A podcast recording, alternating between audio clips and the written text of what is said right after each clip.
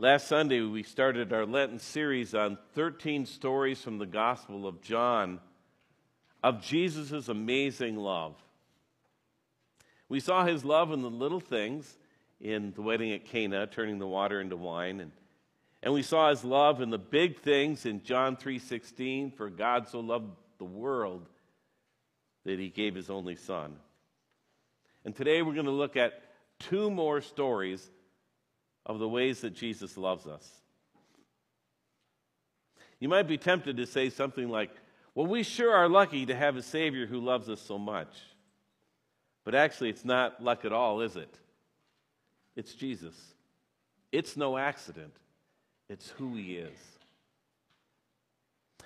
So let's see how this plays out in the story of the healing at the Pool of Bethesda in chapter 5 of John. Now, before we can understand how much Jesus loves us in this situation, we need a little background on what the people were taught by the biblical scholars of the day.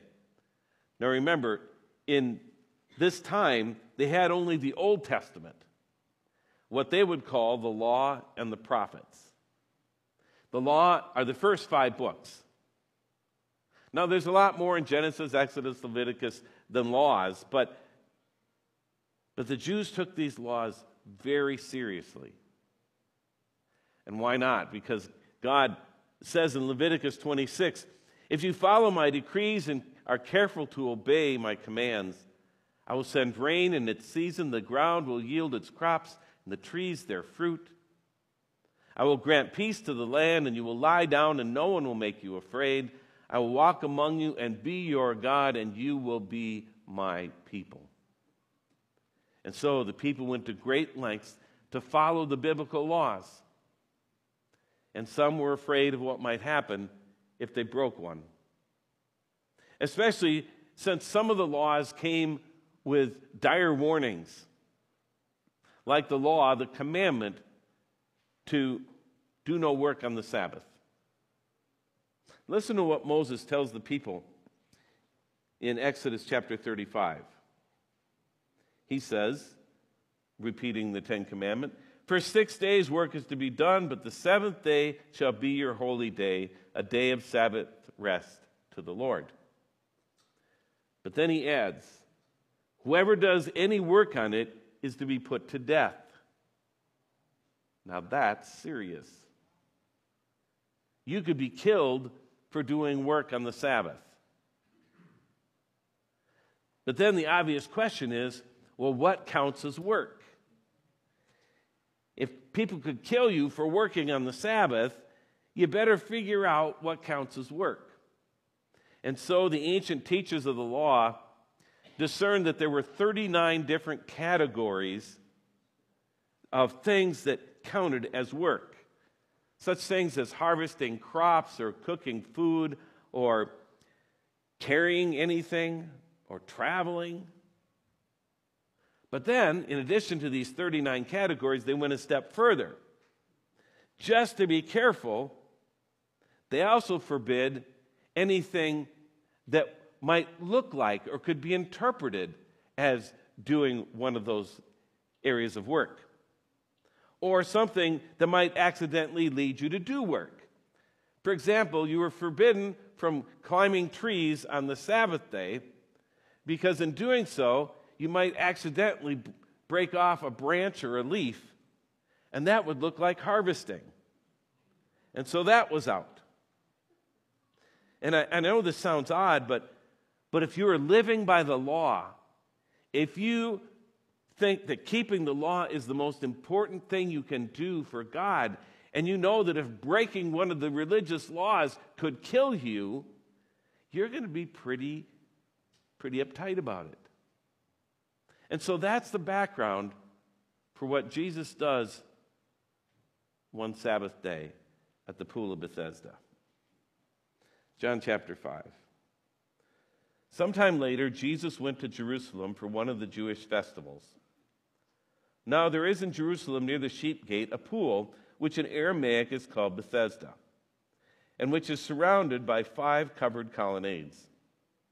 Here, a great number of disabled people used to lie the blind, the lame, the paralyzed.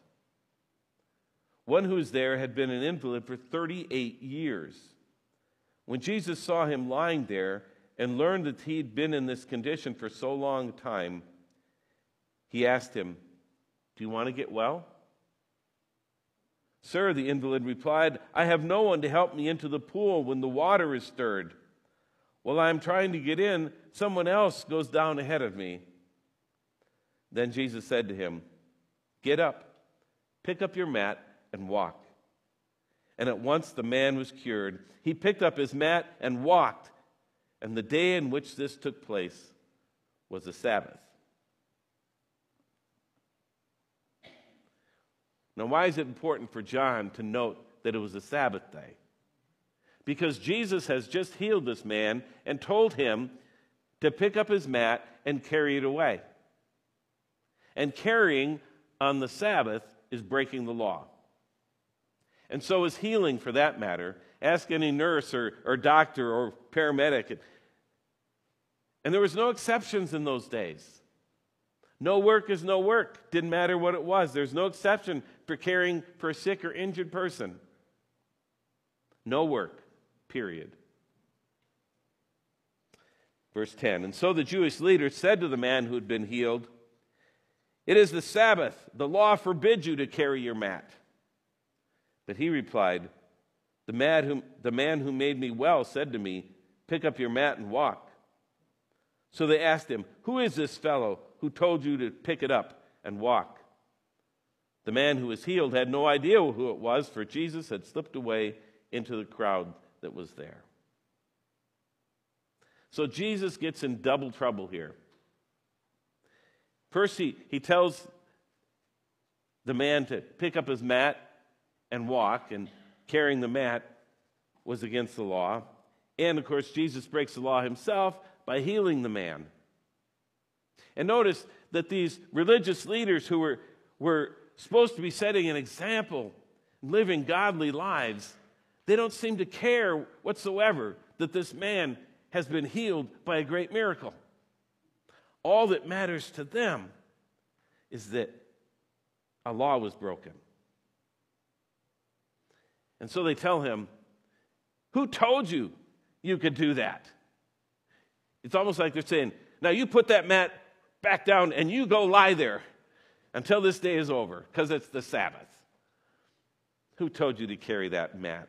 How dare he? Verse 14. Later, Jesus found him at the temple and said to him, See, you are well again. Stop sinning, or something worse may happen to you. Jesus is showing here that he's not saying that anything goes or that rules don't matter. There is still sin, but he also shows that what matters most is loving our neighbor. While the Jewish leaders took the Bible rules and then piled more rules and more rules on top of them, Jesus went the opposite way. He took those hundreds of biblical laws and he boiled them down to two. You remember what they are? It's in Matthew 22. One of them, an expert in the law, tested Jesus with this question Teacher, which is the greatest commandment in the law? Jesus replied, Love the Lord your God with all your heart and with all your soul and with all your mind. This is the first and greatest commandment, and the second is like it love your neighbor as yourself. All the law and the prophets, that's their word for Bible, all the Bible hangs on these two commandments. So back to chapter 5. The man went away and told the Jewish leaders that it was Jesus who had made him well. So, because Jesus was doing these things on the Sabbath, the Jewish leaders began to persecute him. In his defense, Jesus said to them, my Father is always at work to this very day, and I too am working. For this reason, they tried all the more to kill him. Not only was he breaking the Sabbath, but he was even calling God his own Father, making himself equal with God. Healing on the Sabbath could get you killed. And they eventually did kill Jesus, didn't they? But Jesus risked his life because of his compassion and his love for that hurting man who'd been lying there for 38 years. Sure, he could have waited a day and come back after the Sabbath in order to heal him. But love wouldn't let this man suffer one more day. Even though it was the Sabbath, Jesus healed him. And does Jesus want our healing that bad? Does Jesus want to rescue us so much that he would risk his own life? Well, the healing of the man on the Sabbath in John chapter 5 says yes. Jesus loves me. This I know, for the Bible tells me so. In John chapter 5 and the healing at Bethesda. And it makes me wonder how well I love like Jesus. Am I willing to risk because I care for my neighbor? Am I willing to break some of the rules for their sake? I'm afraid it depends on the day. On my better days, perhaps I am. I can remember in my student days training as a hospital chaplain, and they were very clear that you were not that we were not to share our faith with the patients. Our job was to listen and to be a comforting presence. Proselytizing could get you fired. And then I met Jamil. He was about 18 years old, and he had a serious cancer, and he was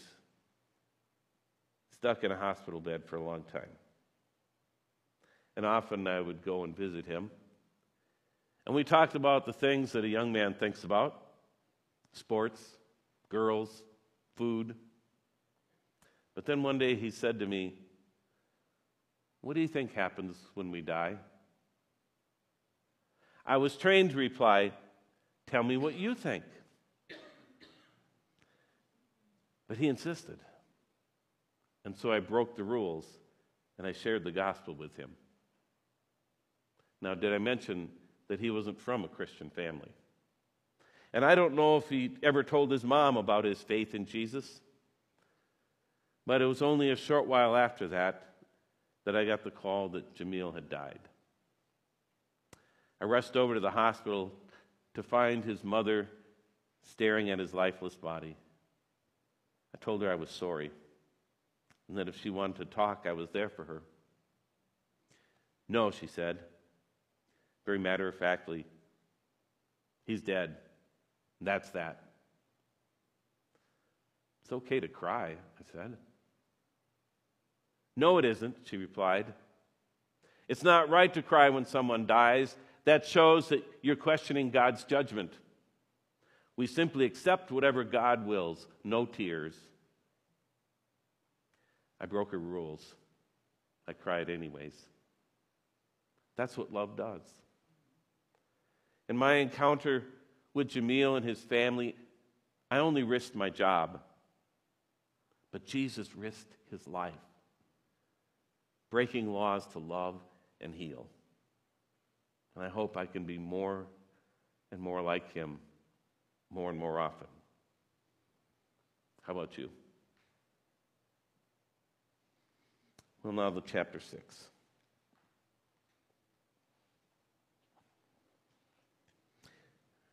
After all this time, Jesus finally does one of those big, splashy miracles we expected him to start with. It's the story of the feeding of the 5,000. A huge crowd has followed Jesus all the way over to the far side of the Sea of Galilee because they saw him healing people like the man at the pool of Bethesda. Verse 1 Sometime after this, Jesus crossed to the far shore of the Sea of Galilee, that is, the Sea of Tiberias, and a great crowd of people followed him because they saw the signs he had performed by healing the sick. Then Jesus went up on a mountainside and sat down with his disciples. The Jewish Passover feast was near. When Jesus looked up and saw a great crowd coming toward him, he said to Philip, Where shall we buy bread for these people to eat? He asked this only to test him, for he already had in mind what he was going to do. Now, what would come to your mind if you left here today and you decided to drive out in the country for a little peace and quiet? And then you got out there and saw that you had been followed by 5,000 people. 5,000 people who didn't stop for lunch, and in fact, because of where you are, had no way to get lunch, and they are now hungry. What would you have thought? My thought would be, what's wrong with these people? Why didn't they bring some food? Was no one smart enough to pack a lunch except maybe this little kid here who appears to have a bag of something? And that's what I would think. But what would love think? What would Jesus think? Jesus sees hungry people and he says, I better feed them. Verse 6.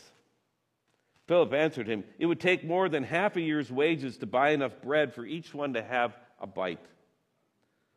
Another of his disciples, Andrew, Simon Peter's brother, spoke up. Here is a boy with five small barley loaves and two small fish. But how far will they go among so many? Jesus said, Have the people sit down. There was plenty of grass in that place, and they sat down. About 5,000 men were there. Jesus then took the loaves, gave thanks, and distributed to those who were seated as much as they wanted. He did the same with the fish. He gave them all the food they wanted. Not just a, a little bowl of soup. It's not Jesus' soup kitchen. He didn't give them a little cheese sandwich. He filled them up and then some.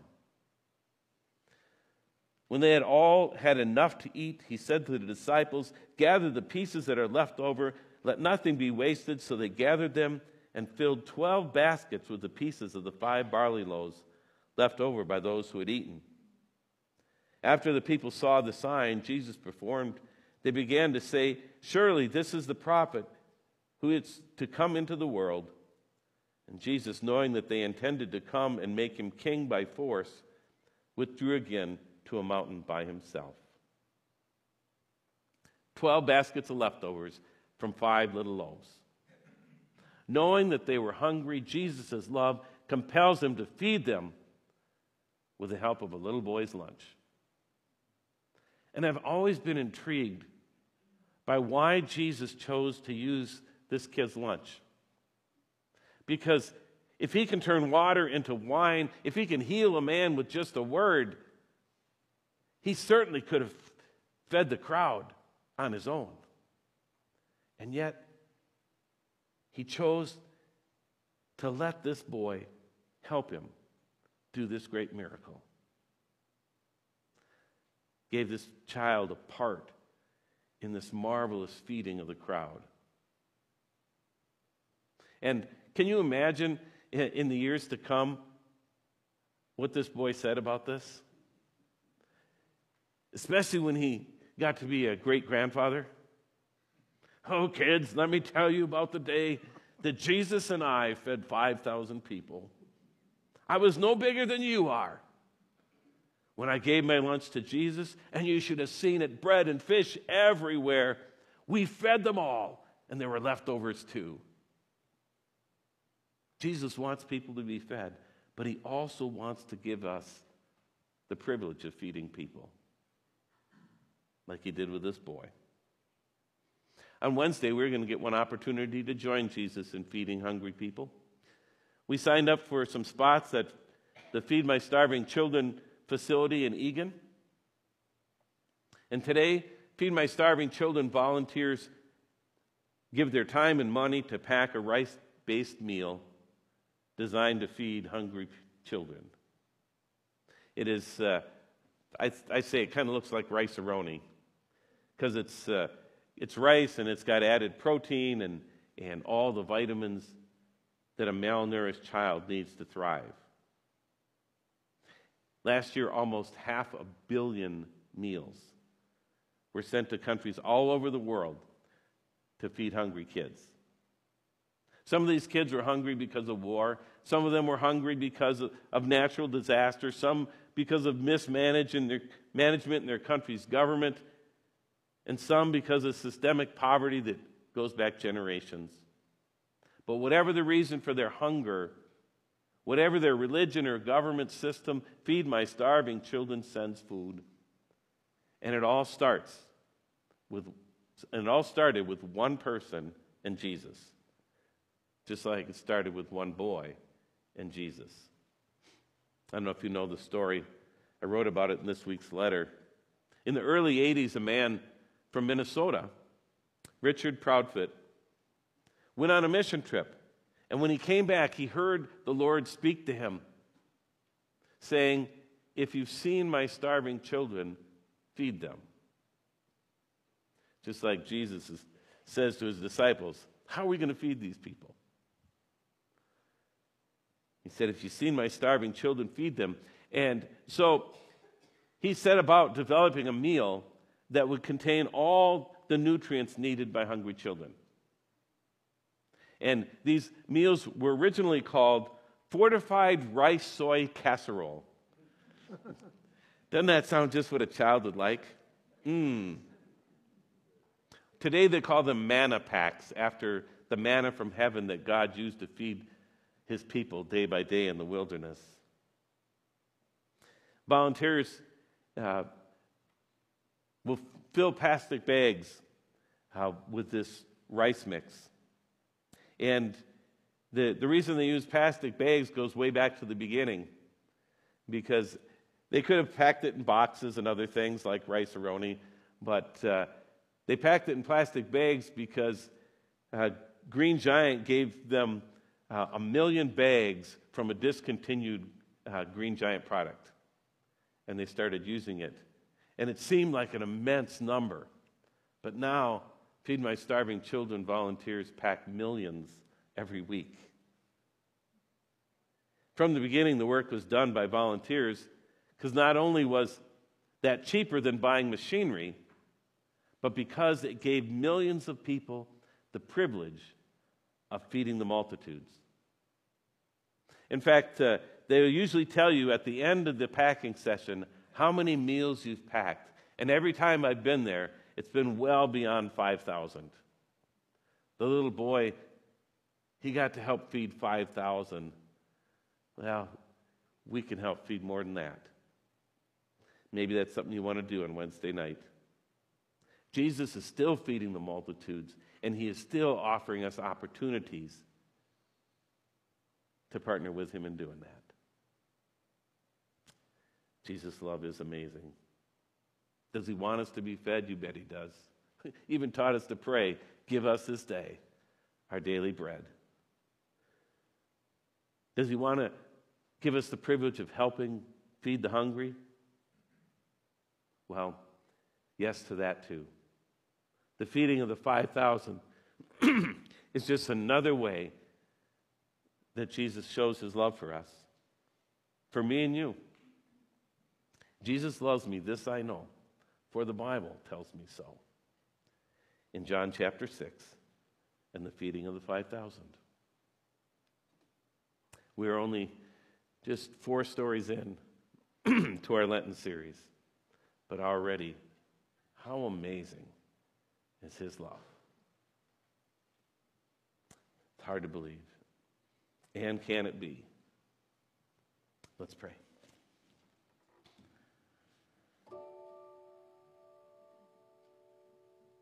Jesus, these stories remind us not only of what you did once upon a time, but about what you continue to do for us. Your love continues to, to drive you to the sick and to the hurting. Your love drives you to do whatever it takes to help us. And even when we are, are foolish and forget a lunch, you don't say, well, you should have been better prepared. You say, How are we going to feed these people? And then you also give us the opportunity to help in that, to partner with you in ministry and miracles. Lord, we, we are so privileged, so blessed. We are so loved by you. We know it's not luck at all, it's who you are. So thank you, Jesus. Thank you for loving us in all ways. Amen.